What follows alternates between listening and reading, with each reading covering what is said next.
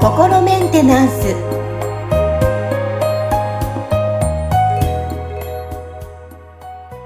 はい心メンテナンス本日もアシスタント三上恵と気候ヒーラーの吉村隆二です。はい吉村さん本日もよろしくお願いしますよろしくお願いします。はいさあ今日のテーマはよくね話題にも出てくると思うんですけども魂を感じる。でテーマ、うん。はい取り上げていきたいと思います。はい、はい。まあ、いろいろ話が前回ともつながるのかなっても思ったりするんですけど、はい。はい。やっぱりなんだろう、まあ、魂というか内面から出てくる、うん。まあ、エネルギーとか感じるままに、あのー最近は私自身も動くようにしてます。あ、なんかここ行きたくないなって思ったら行かなかったり、あ、この人気になるなとか、あ、この今海行きたいなって思ったらそのまま海行ったり、みたいな、この人ですね。はい、感じはでい、そう、動いているんですけど、そうなんです。だから、まあ、人目気にせず、あ、緑があるなあ、四つ葉探しちゃおうとか、なんかこう、いいですね。はい、そんなほのぼのとした時間も、はい、楽しく感じるこの頃なんですけども。はい。どう、それぱりどうなんだ魂、内面から出てくるものって、やっぱ大切だし、楽しいなっていうふうに感じるんですけど、はいはい。うんうん。でも、うん。以前の私はそういうものがほとんどなかったというか、感じなかったんですが、うんうんそういうことって大切ですか、あなるほど。その大切ですかっていう質問の答えでなると、その、なんかそれが、あの、三上さんにとっての喜びになってるんだったら、三上さんにとって大切なことっていうことじゃないかなと思いますよね。そうです私自身にとってはね。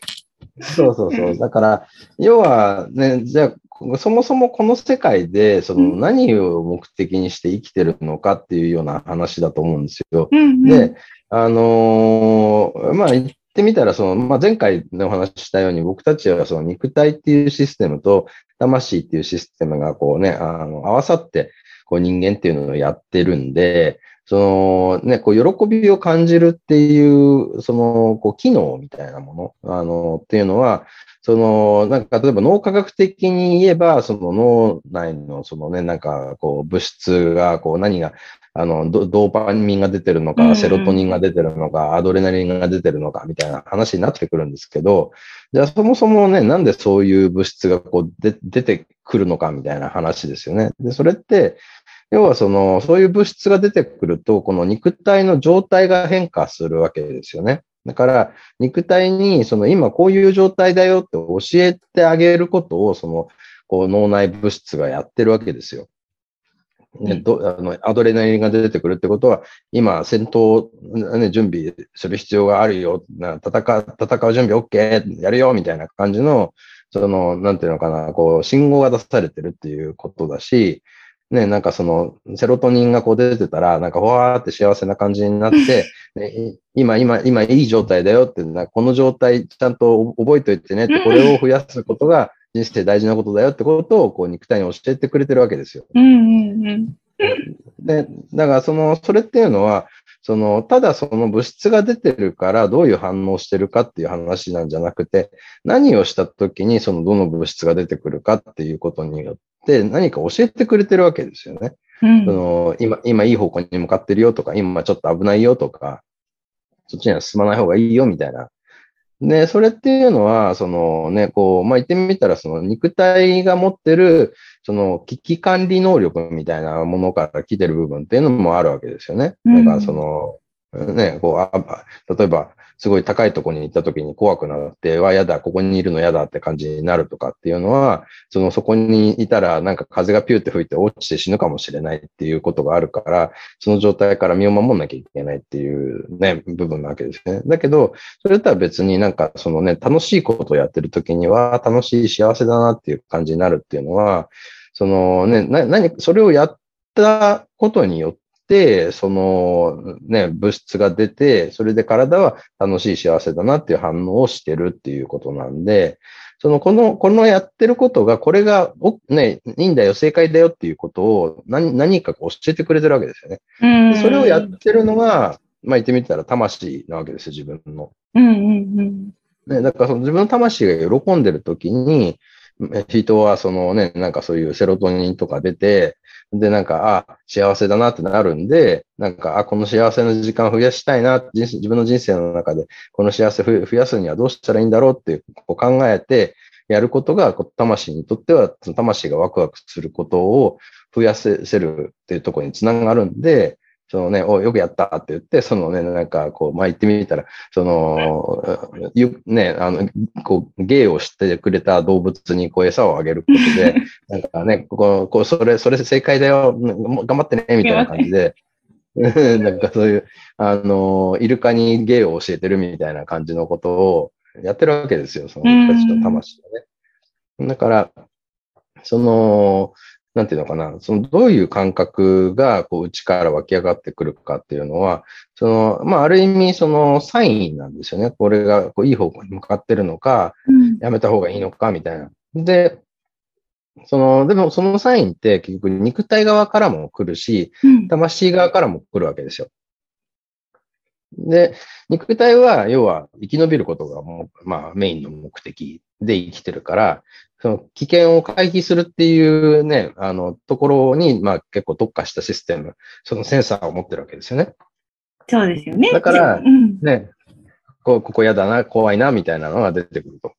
ああ、なるほどですでね。魂の場合は、その、魂が喜びたいっていう目的がそもそもあるから、だから、なんかね、こう、あ、これちょっと楽しそうだな、ワクワクするな、みたいな感じが感覚としてこう出てくるわけですよ。それがその魂からのメッセージなんですね。うーん。そうなんです。最近なんかワクワクすることが多すぎて、私自身。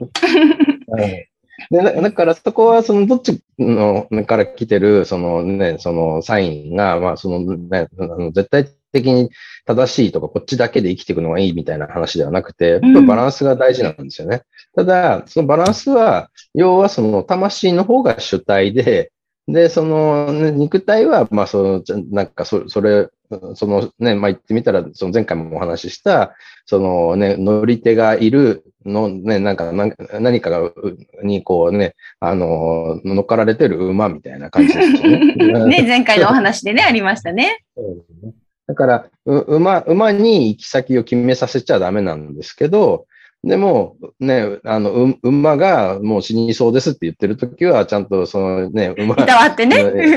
言ってあげないと、もうそこでね、馬倒れちゃったら、もう旅は終わっちゃうっていう話なんで、なんかその、こう、どっちのサインも大事なんだけど、まあじゃあどっち優先するかとか、そのバランスをどういうふうにやっていくかっていうのをうん自分で決めて、こう、バランス調整してやっていく必要があるってことですよね。なるほど。感じるのは、感じて、そのままこう、動くとしても、その、例えば、あの、肉体とのちょっとコミュニケーションもちゃんと確認しつつ、動いていくっていう。そうですね。で、で、メインは本当にその魂がワクワクすることに向かっていくっていう、そのどこに向かってる、いいあの旅をしてるのかっていうのがなくなっちゃうと、うんもうこれはもう迷子になるしかないわけですよね。うんうんあの、まあ、まあ、偶然たまたま、なんか正しい道に行くことも、あの、可能性はゼロではないかもしれないけど、基本的にはあっちに向かうぞって、なぜならあそこに行きたいところがあるからっていうのがあるから、だからそこの途中に何か困難があったとしても、それ乗り越えててもそこに行こうっていう、うんあのね、エネルギー、エネルギー。うん。ね、モチベーションが、こう、そのエネルギーになって後押ししてくれるわけですよね。ですね。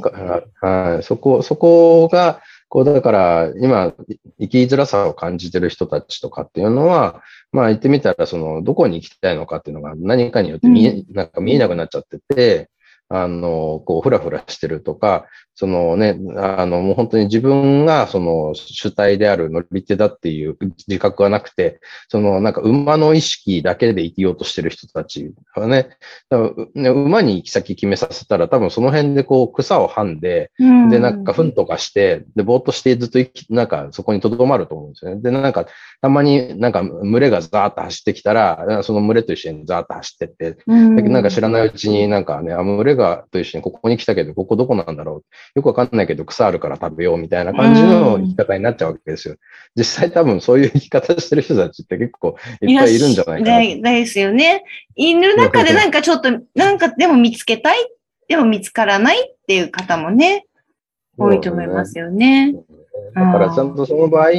なんか、いや、ちゃんとね、魂が乗っかってるはずだと。魂の声にちゃんと耳を傾けようって思った方がいいし、なんかこうね、よし、やるとは楽しいってやってるんだけど、なんか最近どうもなんか体があんま動いてくれ、言うこと聞いてくれなくなってきたってなったら、あ、じゃあそれは馬の、あの、本とコミュニケーションを取ってそっちに耳を傾けた方がいいですよねって話なんで、そのなんかこう二つの意識が合わさってできてるね、あの、ものなんで、どっちのちゃんとそのサインも、にも耳を傾けて、そこのバランス取って生きていく必要がありますよってことですよね。いやそうですね。今聞きながら、そうですね。偏り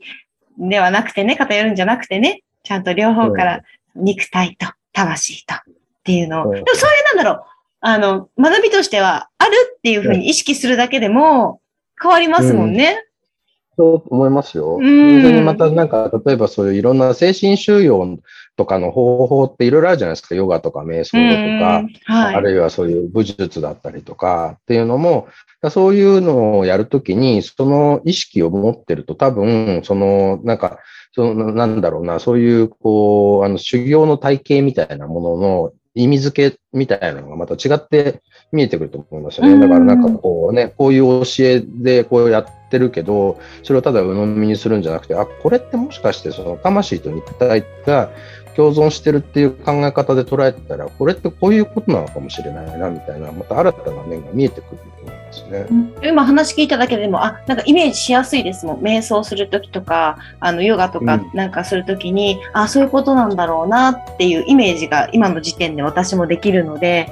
そういうふうなね、はい、感覚でこう頭のね、隅っこに置いていくと、ね、また変わってくると思いますので、皆さん。そうですね。はい。はいということで、今日は、えー、魂を感じるで、はい、お届けしました。はい。本日も吉村さん、ありがとうございました。あ